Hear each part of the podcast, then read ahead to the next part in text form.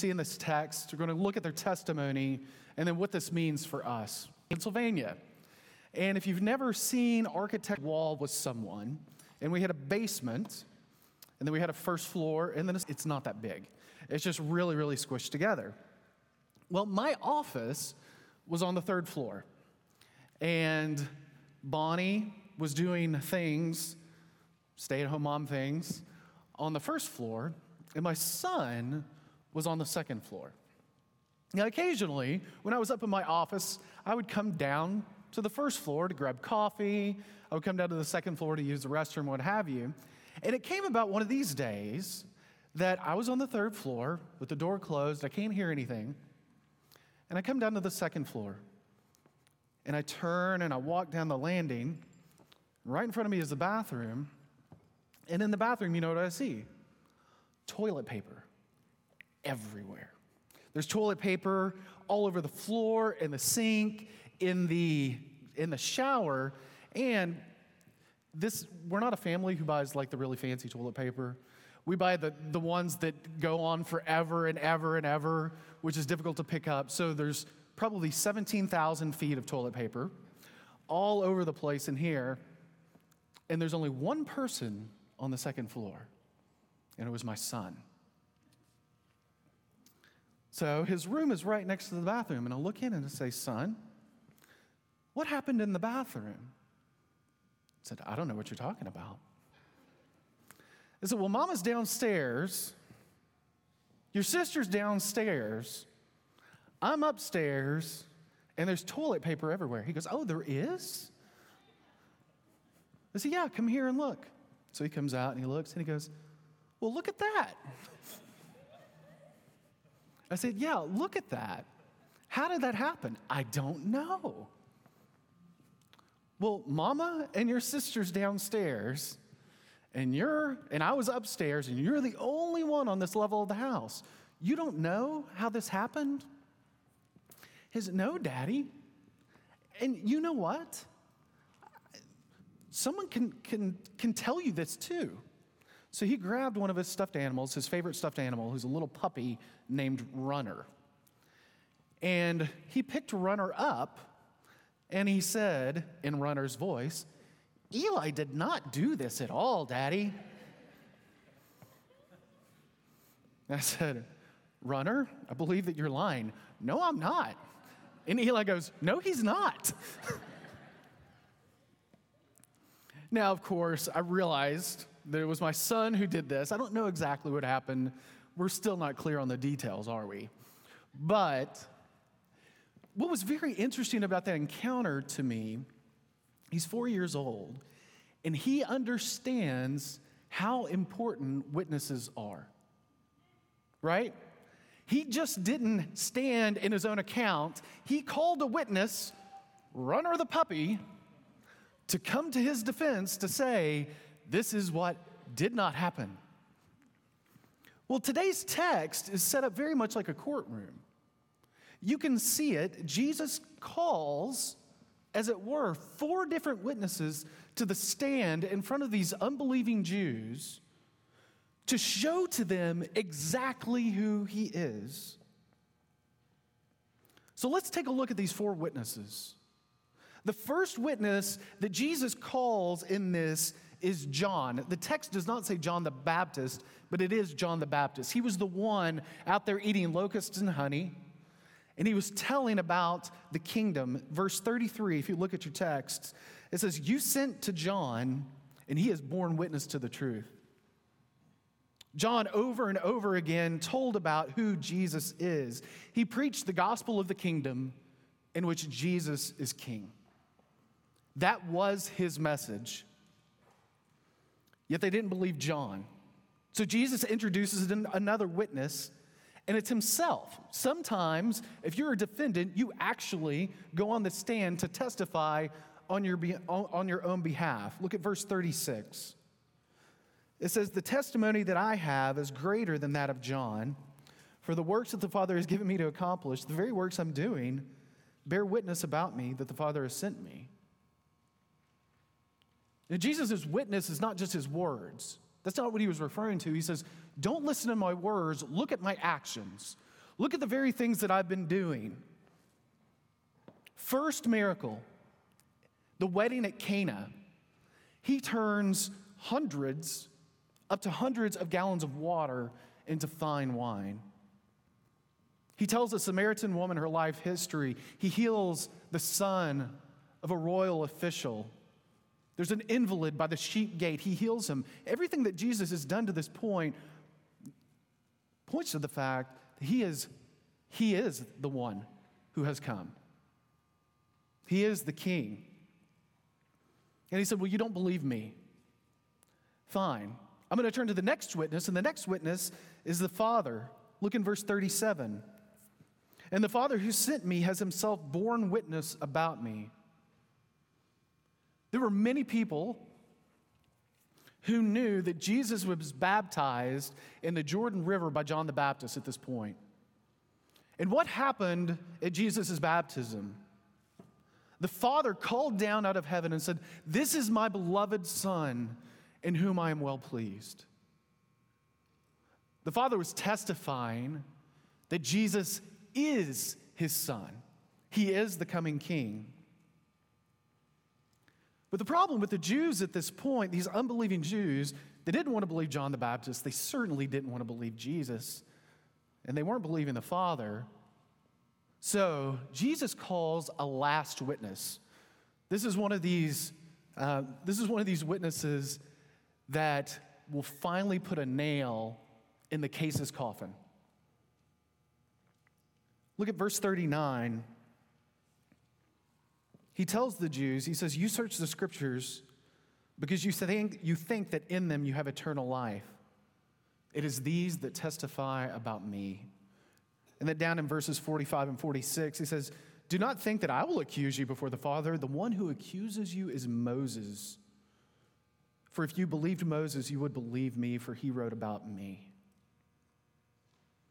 In their case against Jesus as the Messiah, what the Jews were holding, to, holding on to was the Old Testament at the time.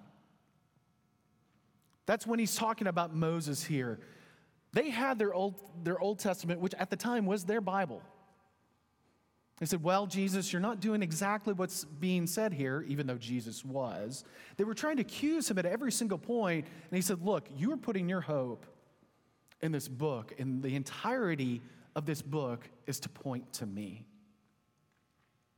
It's very much like the way that, that scaffolding exists. What's the purpose of scaffolding on a building? It's either to build a building or to renovate it, right? The purpose of scaffolding on a building, scaffolding never exists for itself, does it? I mean, no one's ever seen, to my knowledge, like just scaffolding go out in the middle of the field and everyone go, yeah, that's really great. That's some good scaffolding. No, you put it on the outside of the building. But here's the thing about scaffolding if it's really intricate, you can't really see the building behind it. I remember visiting the Duomo in Milan, Italy in 2004, and at the time, this Duomo, which was it's a monocolored marble, absolutely stunning. And the scaffolding was so thick on it that I couldn't actually see the church. So it was really disappointing. But I got to go up on top of the church and run around, and it was a lot of fun. But the scaffolding was so thick, I couldn't see the renovations that were going on behind it. That's very much what we see the Old Testament doing. The Old Testament is scaffolding, and behind it is the person and work of Christ. The scaffolding is going all around. You can't really see clearly what's happening in the person and work of Christ is being built up from Genesis all the way to Malachi. Who is this Messiah going to be? What is he going to be like? And then Jesus comes, and the scaffolding begins to peel off, and you see this great building, the very purpose of the scaffolding. And Jesus is saying, Look, guys, you're more interested in the scaffolding than in the building itself. He tells them, You search the scriptures, because you think that in them you have eternal life, but it is these that testify about me. Now, if they were reading the Old Testament right, if they were reading the Old Testament the way that Jesus read it, they would see that it's pointing to something beyond itself. You get to chapter 3 in the very first book of the Bible, and you see that God has created everything good, and our relationship with God, because of our own disobedience, has been utterly destroyed. So the question for the rest of the Old Testament is who's going to right this wrong? And then you have a number of protagonists, right? Adam, is he going to write it? Noah, Abraham, Moses, David. In as much as all of these figures in the Old Testament were very capable and did great things, they were all severely flawed. And it's as if the Jews at this time weren't seeing the fact that the purpose of the Old Testament, of the scriptures, is to point us to the one who will be better than Adam and Noah and Abraham and David, to the one who can actually right what has gone wrong.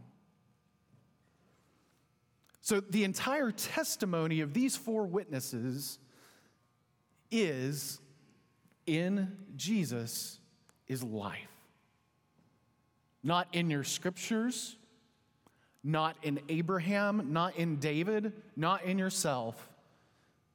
The testimony is in Jesus is life. You search the scriptures because you think that in them you have eternal life. It is they that bear witness about me. And then Jesus says, Yet you refuse to come to me that you may have life. Do you see what's going on here? It's not merely that Jesus wants us to recognize him as the Messiah King. He doesn't want just mere intellectual assent. He wants us to come to him. In your preparation this morning, Isaiah 55, it said this. I mean, we see this theme all throughout, throughout the Old and the New Testament. Isaiah 55, oh, Everyone who thirsts, come to the waters. You who have no money, come, buy and eat. Come, buy wine and milk without money and without cost. Why do you spend money for what is not bread, and your wages for what does not satisfy? Listen carefully to me and eat what is good, and delight yourself in abundance. Incline your ear and come to me. Listen that you may live. It's saying you are trying to find life in all of these things, and you can come to me. Come to me, the one place where it's free, where it's abundant.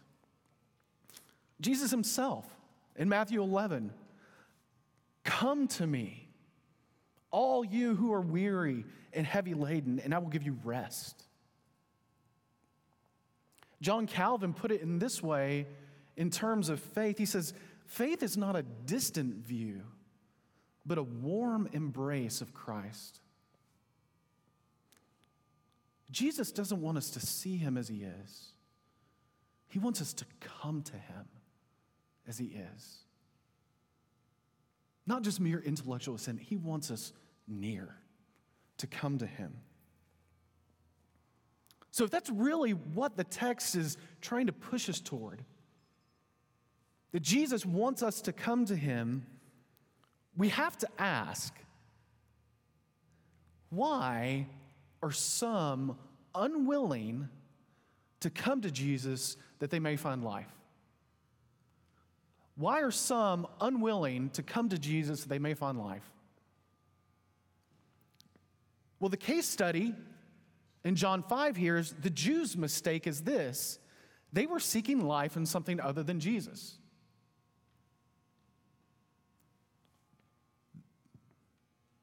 They weren't seeking life in a bad thing, by the way.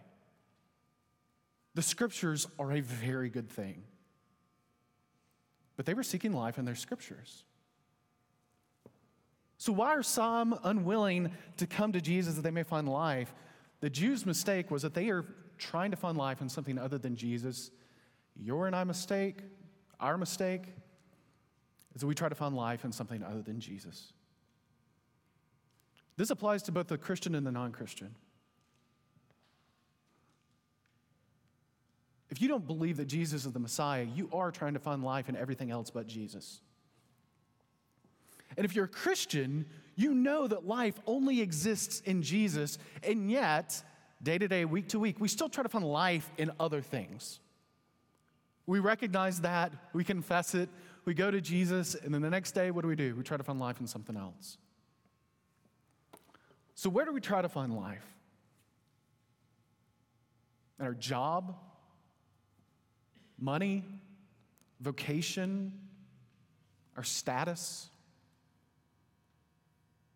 and our degrees, how big our house is, what we drive, how much stuff we have. Where do we try to find life? Our spouse? Our children? Our friends? Our families? Just wanting a date, wanting a friend, wanting someone who really knows you. Where do we try to find life? With being Black Friday, this past Friday, where do we try to find life? The new phone, the new TV show, the new TV, the new doohickey, the new book, maybe our hobbies. Where do we try to find life? Our worries, our own sense of self importance, our sin. Where do we try to find life? Going green? Going organic? Going gluten free? Going vegan? Um, one of my favorites, going bacon. Where do we try to find life? In the bar? In the sports field? In the gym? In our kids' activities? Maybe in the computer?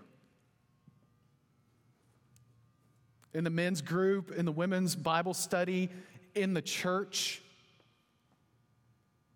in the lists upon lists of things that we desperately pursue to give us life, what one thing is conspicuously missing? Jesus.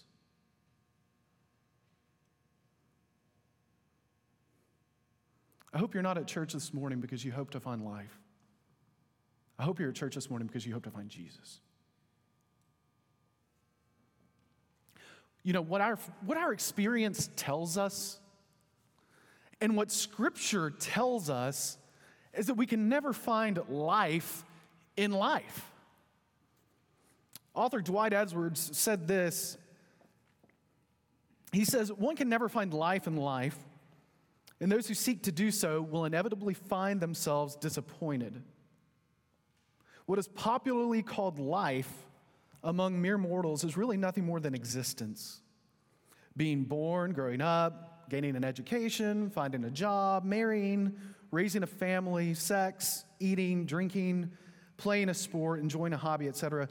These are all wonderful components of our temporary pilgrimage on this planet, but none of them have the capacity to provide life. Happiness, maybe, but not life. Friends, if we try to find life in life, we will be disillusioned. And we'll end up saying the same sort of thing that Tom Brady said after his third Super Bowl win. How many of you know who Tom Brady is? Enough of you. He may go down as one of the, maybe the greatest NFL player of all time. After his third Super Bowl win, he was on the news show 60 Minutes, being interviewed by Steve Kroft. And here's how this interview goes briefly. Brady says, Why do I have three Super Bowl rings and still feel like there's something greater out there for me? I mean, maybe a lot of people would say, Hey, man, this is what it is. I reached my goal, my dream, my life. Me? I think, God, there's got to be more than this. Kroft responds, he goes, So what's the answer? And Brady goes, I wish I knew. I wish I knew. There has got to be more than this. The reason why is you can't find life in life. We see that in ourselves, we see that in Scripture, articulated by Tom Brady. Um, what, we'll see, what we see in today's passage is that Jesus himself, only Jesus, is the fountain that can slake the raging thirst for life on any of us.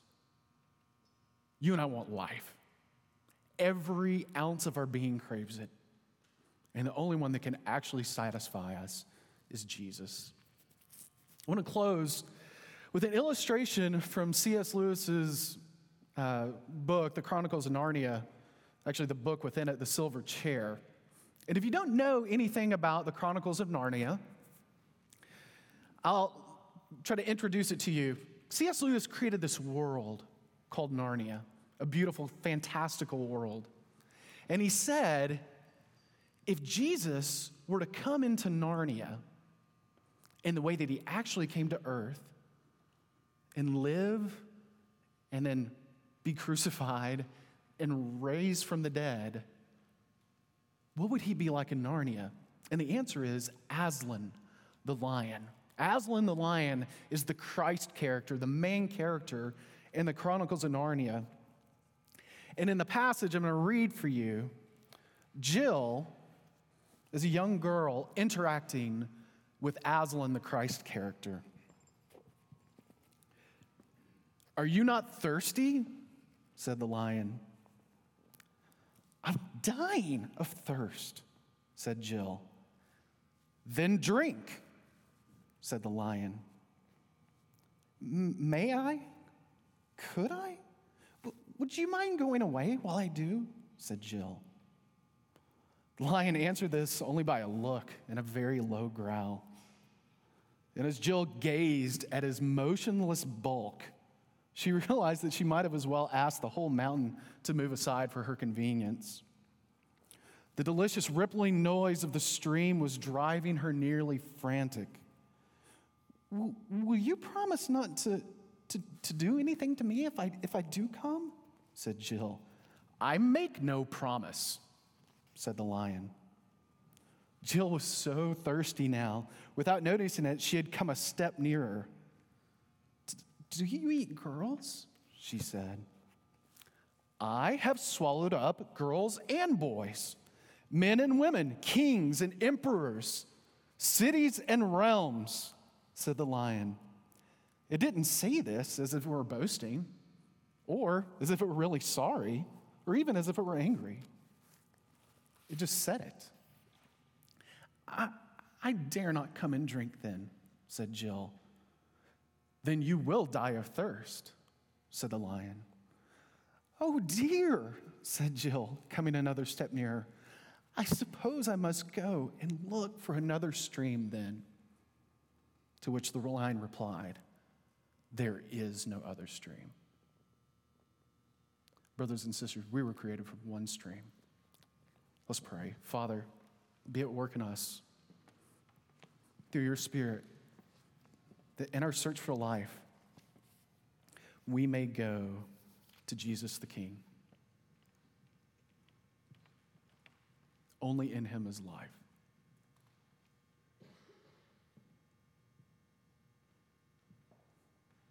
In our incessant um, desires to want to find life, Father, remind us again and again have the gospel go to our heart and have us turn and come to Jesus, that in him we might find life. In his name we pray. Amen.